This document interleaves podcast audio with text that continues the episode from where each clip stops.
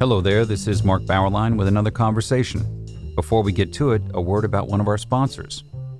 You may have seen a recent article in InsideHigherEd.com that began Wyoming Catholic College has a lot of unusual things about it, each enough to merit a story in itself. Wyoming Catholic is a conservative Catholic college that educates students in the great books and Catholic tradition. It also teaches horsemanship and bans cell phones on campus. I love that.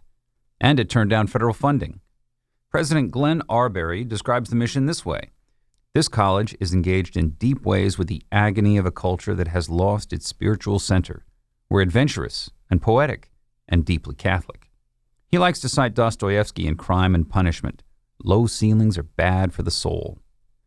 The ceilings rise at Wyoming Catholic, which is located in the foothills of the Wind River Mountains. The curriculum centers on the Western tradition. Its Catholic identity builds upon Thomas Aquinas and the magisterium of the Catholic Church and engaging with God in the wilderness. Find out more at wyomingcatholic.edu. We have with us today Kenneth L. Woodward. Ken Woodward, he's a scholar as well as one of the most nation's most respected journalists. He's been in First Things before.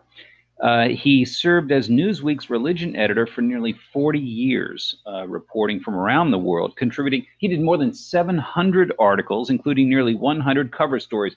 Think of that. Uh, Newsweek, uh, 100 cover stories on, on religion. I don't know if we've seen that in Newsweek or Time or U.S. News or anything else for, for quite a while. His work has appeared in, in many magazines, newspapers, and, and, other scholarly journals. He's the author of a couple of other books Making Saints How the Catholic Church Determines Who Becomes a Saint, Who Doesn't, and Why. And the Book of Miracles The Meaning of the Miracle Stories in Christianity, Judaism, Buddhism, Hinduism, and Islam. A couple of years ago, he came out with a memoir entitled Getting Religion Faith, Culture, and Politics from the Age of Eisenhower to the Era of Obama. I was reading it again the other day and it was so good. It had so many vivid portraits and important stories from the last 50 years that I thought we would come back to it today. So, welcome, welcome, Ken. Thank you for joining us. My pleasure. You know, one thing that stood out when I did look back at this was your generic title, Getting religion. And that when we look at the chapter headings, you you you talk about religion. You don't you don't talk about you, you don't name Christianity. You don't single out Catholic, Protestant, or Jew, although it's it's of course throughout the book. Was that was that deliberate on your part, Ken? Yeah, it was deliberate because I I, I make an argument that the, how you get religion uh, determines the kind of religion you get. We often see that with uh, with converts. Uh, they come into a religion, they come in in a different way than people who were, say, cradle Protestants or cradle Catholics. You get religion from your environment. So I, I created some categories that I thought would help establish a correlation between what was going on in society, culture, and politics, and how that influenced religion and vice versa. Let me give you an example people my age grew up and and uh, you grew up in neighborhoods that were mostly Catholic, or or there were towns that were mostly Methodist, or in the South where they got more Baptists than they got people uh, in the South. And so, in a certain sense, the community raised you. Everybody, not everybody, just enough people, you know. Um, Jews certainly, yeah, okay. So I think that when you see declines in in uh, Protestant uh, affiliation and and in uh, what's happening, the same drainage is taking place among Catholics. Uh, people overlook the fact that, and if they'll look back to the 50s, say they weren't just raised by their parents; they were raised by extended uh, family, kin, and they were raised by uh, by neighborhoods, um, and they were raised in, in some cases by small towns. Uh, my father was a small town Protestant, uh, and uh, and that shaped his uh, his perception. So, uh, what's going on around you um, certainly shapes. Oh, let me give you another example. Um, people talk about the turn to to, to Asian religions, to Buddhism and Hinduism, or at least vague forms of those. Um, well, they wouldn't have happened if they hadn't changed the immigration policies on people from Asia, what I think was 1967 or 68. So that brought over the, the teachers, the tulkus, and so forth. Um, and then you had the the drug culture, um, and there are a lot of good stories uh, about uh, about people um, starting out on drugs and then seeking a high without drugs, and so turning to forms of meditation, and you still see a lot of that today. So there's a profound um, relationship. You can't separate religion off from the rest of what's going on in society. First, uh, a quick historical context, not about religion, but about publication. You, you joined Newsweek in 1964, and you mentioned the quote, cultural authority of Time and Newsweek back then. But, you know, I don't think people who are under, oh, say 45 know what you mean by that. They don't know what Time and Newsweek represented in, in 1970. How, how influential and significant were they back then? Well, we we created real, um, if you will, readers that were an intentional community. They waited for their.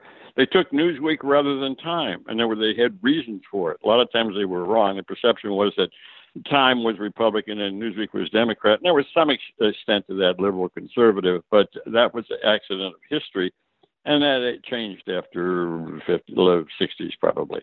Um, look, there were three television stations. They had more authority. This is before cable. Now everything's dispersed. Um, look at the competition that that that, that uh, the news magazine had. But when they put somebody on the cover, um, let's say I'm not religious, but I, I did I did the life of Jesus backward and forwards because there was so much New Testament scholarship to talk about. Some of it schlock, of course, and um, and uh, so you put it in front of people. That's there that week. That's my news week. That's my time, um, and I'll read it. Um, secondly, religion was. Um, I almost think it was the third great awakening that took place in the middle of the second half of the 20th century, and there I was. Uh, there was started uh, with uh, Vatican II.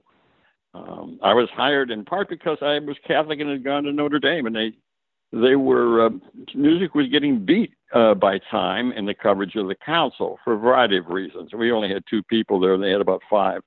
Uh, but they didn't have anybody to interpret it, and so I lucked. I walked in from the Madison Avenue and said, "Do you, uh, uh, I'd like a job." And they said, uh, "I looked at the resume, and they said, "Oh, you must know about uh, Catholicism." I said, "I do." Uh, and we'll make you religion. You're hired. More or less, my yeah, my kids hear that and it, and they go crazy. It was it was like when I got out of high school. I said, well, I guess I go to college. Uh, well, you're going to go to Notre Dame because your brother's there. Okay. And I went, it was that casual. No tests, no nothing. yeah, those are different times. Well, well. Now the big was Ara Parseghian coach at Notre Dame when you were there? No. No, that was later. That was later. We had uh, we had uh, Terry. Uh, uh, the other Leahy Leahy was forced out because he was killing himself, and Terry Brennan came in and he didn't do very well. And if you want to talk football, and I don't want to talk about it much, but uh, we had the Heisman Trophy winner that Paul Hornung, and we were he were two and eight. Paul lived uh, the floor above me, and he dated my my uh, future wife once or twice. Uh, so she claims. Uh, I say, look at him now and look at me, see what you what you got. There you go. Okay. Well, now you, you you do say that the America of your childhood really religion was just the air you breathed. Uh, in that in the 1950s, you noted more churches were built than in any other decade in in American history. Now, people read that today and they think, "My goodness, wait wait a minute." Um, that's not the air we breathe anymore. Things have changed. Were there certain critical moments in your career when you realized that the the decline the decline of, of the church or the decay of faith was really happening in a broad historical process of, of secularization and it was more than just oh a, a dip here and there au contraire. I mean, in, in a certain way, is if, if, if you have a burning element and it bursts open into lots of um, you know cinders and so on. It was a deeply religious time, but it was not, a, a, if you will, a good time for traditional religions.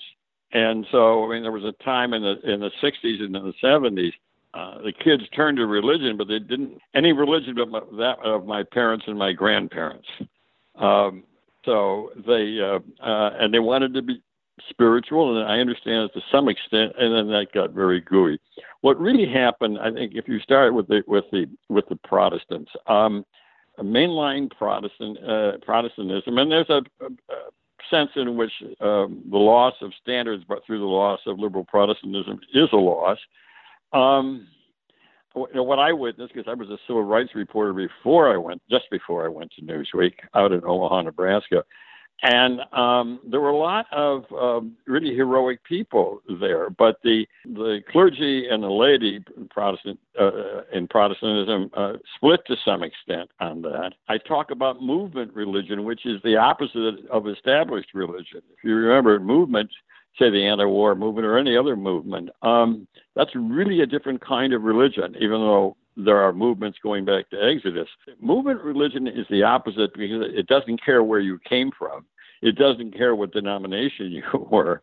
It's are you a brother or sister in the movement? The movement determines everything.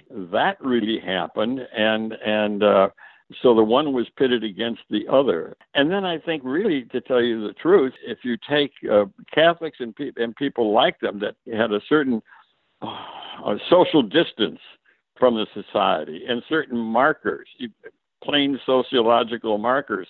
And once those uh, evaporated, and once the ecumenical Protestant movement became successful, uh, labels didn't matter much. And in a sense, that's a good thing to overcome those. But sociologically, you need to say we invade to some extent, especially to the larger society. And um, increasingly, the marks of separation, Fish on Friday, for example, was a dumb thing to get rid of by the Catholics because that was one marker of difference. Um, now, the young people, to jump ahead to today, they're really raised by the culture around them and not so much by the churches. You know, you mentioned the civil rights movement. You were in Selma. No, I wrote. I wrote about. I wrote about Selma. We had. We had a wonderful group of people there. Somebody had to stay home and write the article. And let me tell you about that. I'm sitting there wondering what what need can I have? Um, and I thought about this, and here's what I came up with, and I, you'll see why I'm talking about it. If you remember, King had called for help to have the, the, the northern clergy come down and march with them. It was a um, it was a strategic move, and so the call went out. And I, the lead sentence, I know it by heart. Like the lame, the lured to, like the lame to Lourdes they came. Priests, ministers, nuns, rabbis, uh, several thousand in all, sensing somehow that God was stirring the waters in Selma, Alabama. So my story was they had to dip themselves in the water. They felt they had to, uh, rather than the reverse. You see what I mean? Um, they needed that uh, for their own um, sort of um, cleansing. And um, so we had a, I had a Jewish uh, senior editor and a um, very lightly Episcopalian uh, editor in chief. And I thought, is this too Catholic a lead? How many people know about about Lourdes? Well, they both understood it, and it went through. But anyhow, that was a very powerful thing. And then we lived with a succession of movements, and um, the and uh, movements are are very religious for people like Gloria Steinem, who doesn't have any religion, and and uh, Betty Friedan and, and so forth. I mean, they told you what was good, what was bad, who the enemy was, who the good people were, uh, how the oppression works, and so on down the line. And um, one has to recognize uh, that kind of thing. Um, the same way that oh I've forgotten his name recognized communism as a religion. You remember that book, uh, Darkness at Noon, Koestler. You know, you mentioned at one point, speaking of of the nuns, uh, on page seventy eight, you talk about the Christmas cover of the magazine in 1967. It was in the nuns, right? Yeah, the the, the new nuns.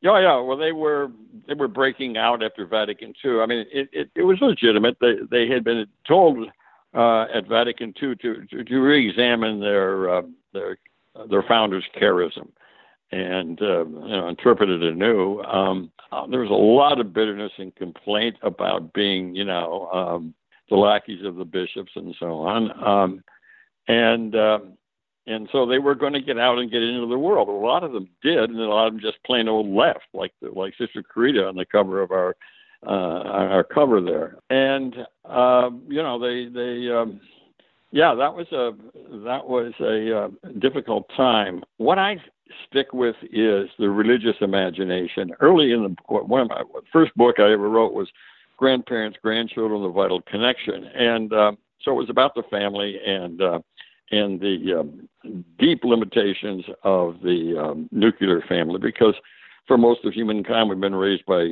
you know clans, tribes, extended kin. So that the aberration is the nuclear family, mom, pop, and the kids. Today it's just mom and the kids, and pop someplace else. So it's even worse. Um, let me move along on that. I, I talked about growing up uh, Catholic, and I said, you know, you, you, you, as a child, you felt like you were living at the center of concentric circles of belonging. Um, there were the Catholics that you knew uh, at school and, and at church. There were the ones you saw when you traveled and you went to church. It was still my church and these were still our people. And then there were all the Catholics that, you know, had come before and all the Catholics that would come after.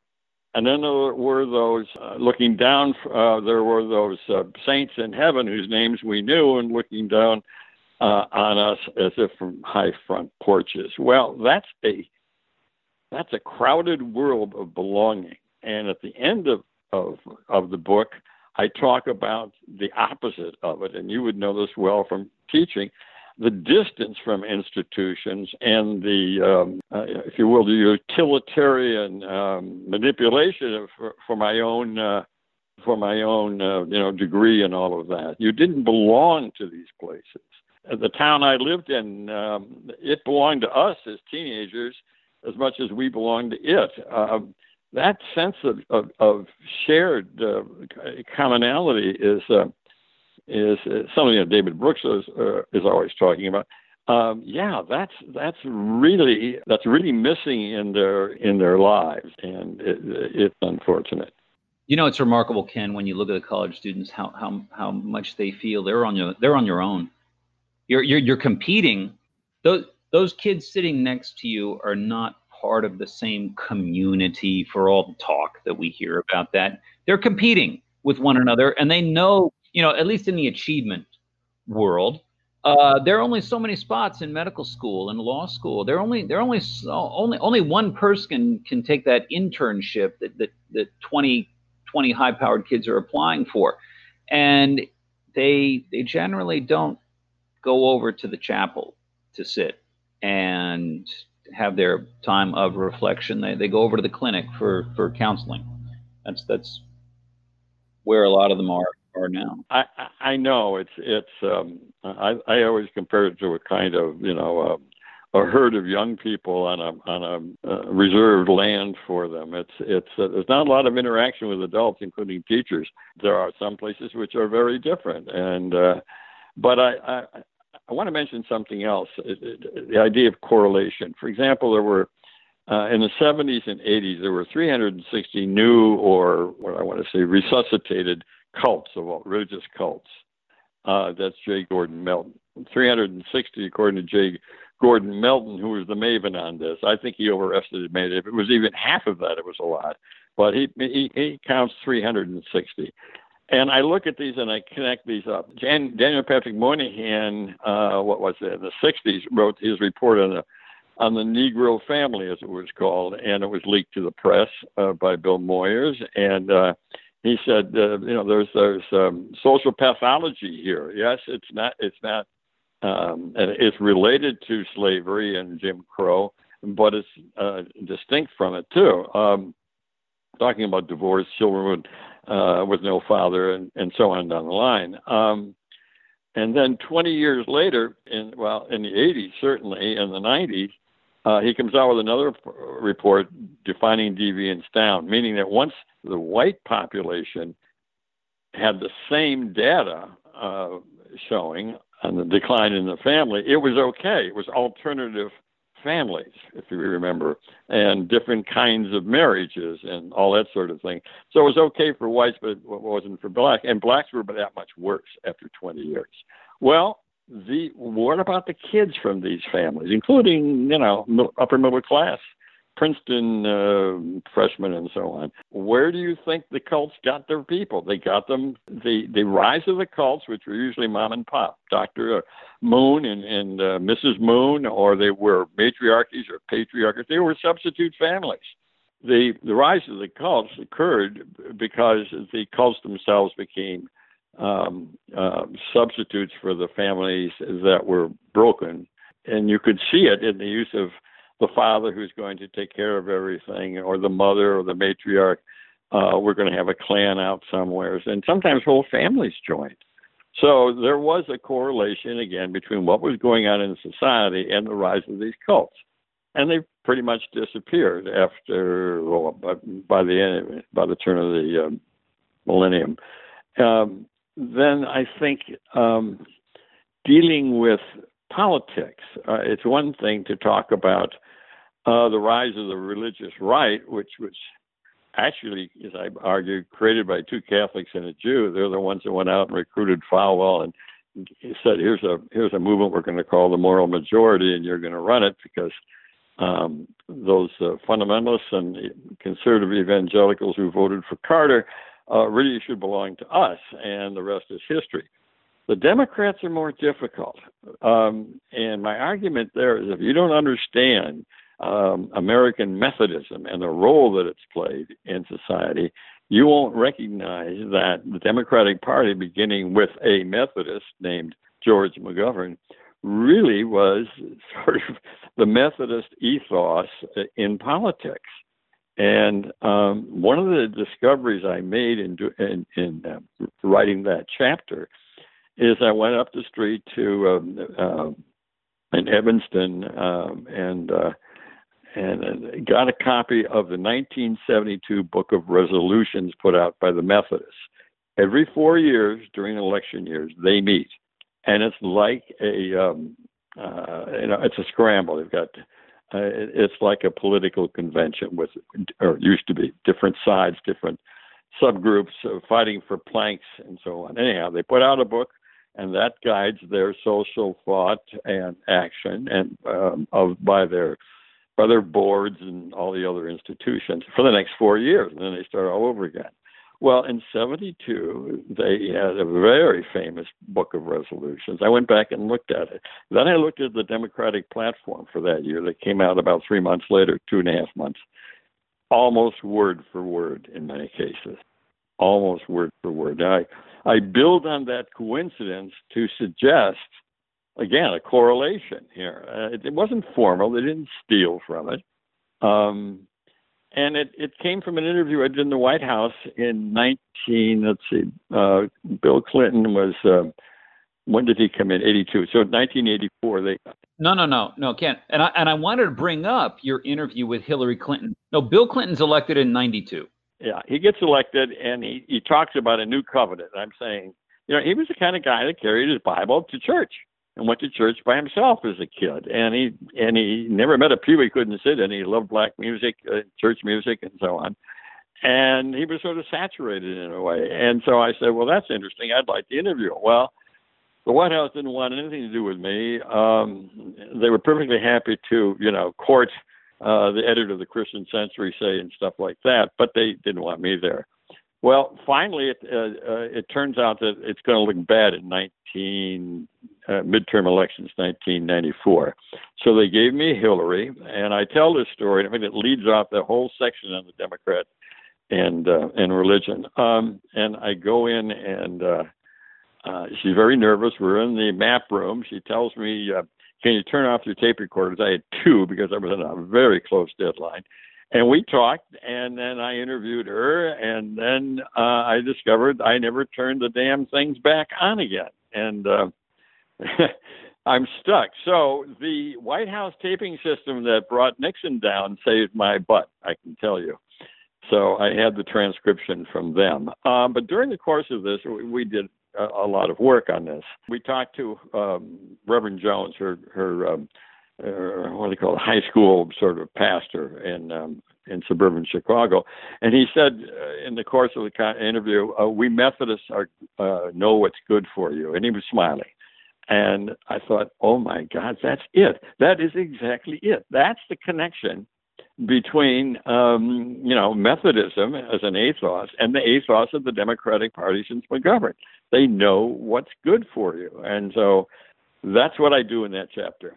But, but there's one other thing I want to add because at the end of your interview with the First Lady, she actually answered a question when when you asked her what would you do what was the question what would you do if you left politics and her answer was something that she gave to you but she said that goes off the record but you're you're you're putting it back on you're putting it back on now how did she what was your question and how did she answer it well my question my question I, I looked around the room and I, I said look, I'd never been in the map room before. I'd never been, you know, and I was the one that should have been nervous, and yet she was. So I said, look, you're not, you're going to live in this place maybe if you're lucky, you know, for um, eight years, maybe only four. All right, because it didn't, it didn't look good. And by the way, that they lost both houses that for the first time in 40 years in that midterm election. That was the Gingrich Revolution.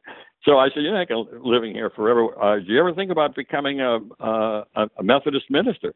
And she says, "I think about it all the time." And then she glanced over at her um, uh, press secretary, who shook her head and said, "You can't use it." And I, I was because that would have been the lead, obviously, and it would have been picked up everywhere. And I think the press secretary knew that. But uh, she was serious about that, and she was a very serious Methodist. I mean, and she kept that book of resolutions up in her bedroom. She told me she consulted it, and it was perfectly obvious. So, uh, and um, uh, and I, so we thought about that. What did she did? Well, she went into politics instead. Um, but she was a lay minister. I mean, to the extent that they have them.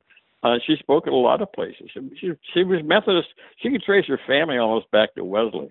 You, you know, all the cover stories that you did were for a magazine that you say was not that, that edited in the leadership by people who were particularly devout or even I mean they weren't they weren't irreligious, but they weren't all that knowledgeable about even broadly Christianity in America.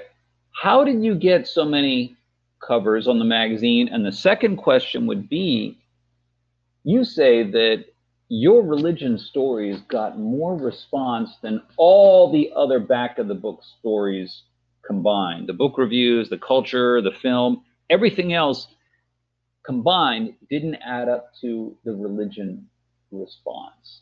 Well, that's true. I mean, a lot of it was folk because Vatican II. So there were changes were superficial, but they were not superficial to the people who sat in church and had to do English instead of Latin. I happen to be a big fan of of the Latin liturgy, um, not the political way it's used now, but the way it was. And uh, you know, the changes were noted. They were they were like, no, what do you mean no more meat on Friday? What do you mean? People felt guilty eating it. You know, you you they um, those markers were destroyed. So I always say that the editors wanted to know um, in religion they wanted stories about Catholics. Number one. Number two, they wanted stories about Catholics. Number three, they wanted stories about Catholics. Four, they wanted uh, evangelicals when they came along, and five, everybody else. Um, they were totally fascinated. It was changed. 1970, I put Billy Graham on the cover, uh, and that was a, a riff on uh, Bellah's civil religion. He was a, a representative of civil religion was sort of my argument. And uh, we also did a thing that um, um, what was a cover story on Catholics, and we were the first ones, the first ones to commission a poll of what Catholics thought of their church. Uh, I think the cover line was something like what U.S. Catholics think of their church. And uh, already then, the majority wanted ordaining women and other kinds of stuff like that. Uh, they did. They were very strong on opposing abortion, however. Uh, and then there was the Birth Control Commission. So part of it was the the Catholics were such a good story because so many things were changing there. I finally did a story on Protestants with Robert McAfee Brown on the cover, misspelled his middle name, and uh, uh, to say, all right, uh, the Rock of Rome is moved. What about you guys? What's happening to you? That I have to tell you, except for a Billy Graham cover, uh, was a lot. That was the only time we put uh, mainline Protestantism on the cover of Newsweek, because even those who, people at Newsweek who were mainline Protestants didn't think it was interesting enough, and um, that's what happened. And then denominations uh, ident- identities I found tended to disappear. So you didn't do denominations anymore. I tried to do Missouri, uh, the breakup of Missouri Synod Lutherans, and they said we don't care about Lutherans in Missouri. They didn't know what it was. they didn't know how to find out. But but the, but but the rise of the the rise of the religious right. Now that was a story. Well, uh, yeah. I mean, we uh, that's a funny story. We we we put uh, "Born Again" on the cover uh, and talked about the political significance, but that was in '76. That had to do with Carter. And the interesting thing is that uh, people like Chuck Colson, I knew him. He came into my office. You know, he filled the whole uh, uh, doorway. He was a big guy. And uh, you know, I worked for Nixon in the White House, and was a tough guy. And he had just come out of prison and started the prison fellowship. And he came in. He said, "You know what?" He said, "This is God answering Time Magazine because it was ten years to the year that they had done Is God Dead?" And seeing Born Again on the cover of Newsweek, they felt was God's answer to born. You know, so that was short lived. That goes back to what you said about the influence of news magazines. Um, we just did a two years ago just did, did a whole symposium at Anselm's on that cover story and what was going on at that time. Let, let me tell uh, our listeners now the book again is Getting Religion, Faith, Culture, and Politics from the Age of Eisenhower to the Era of Obama. So this time, Ken, thank you for joining us. You bet. My pleasure. Good to hear your voice. And thank you for listening to our conversation, which has been supported by Wyoming Catholic College, which combines great books, the Catholic tradition, and the great outdoors of the American West into an extraordinary education. Go to wyomingcatholic.edu or contact the admissions office at 877 332 2930.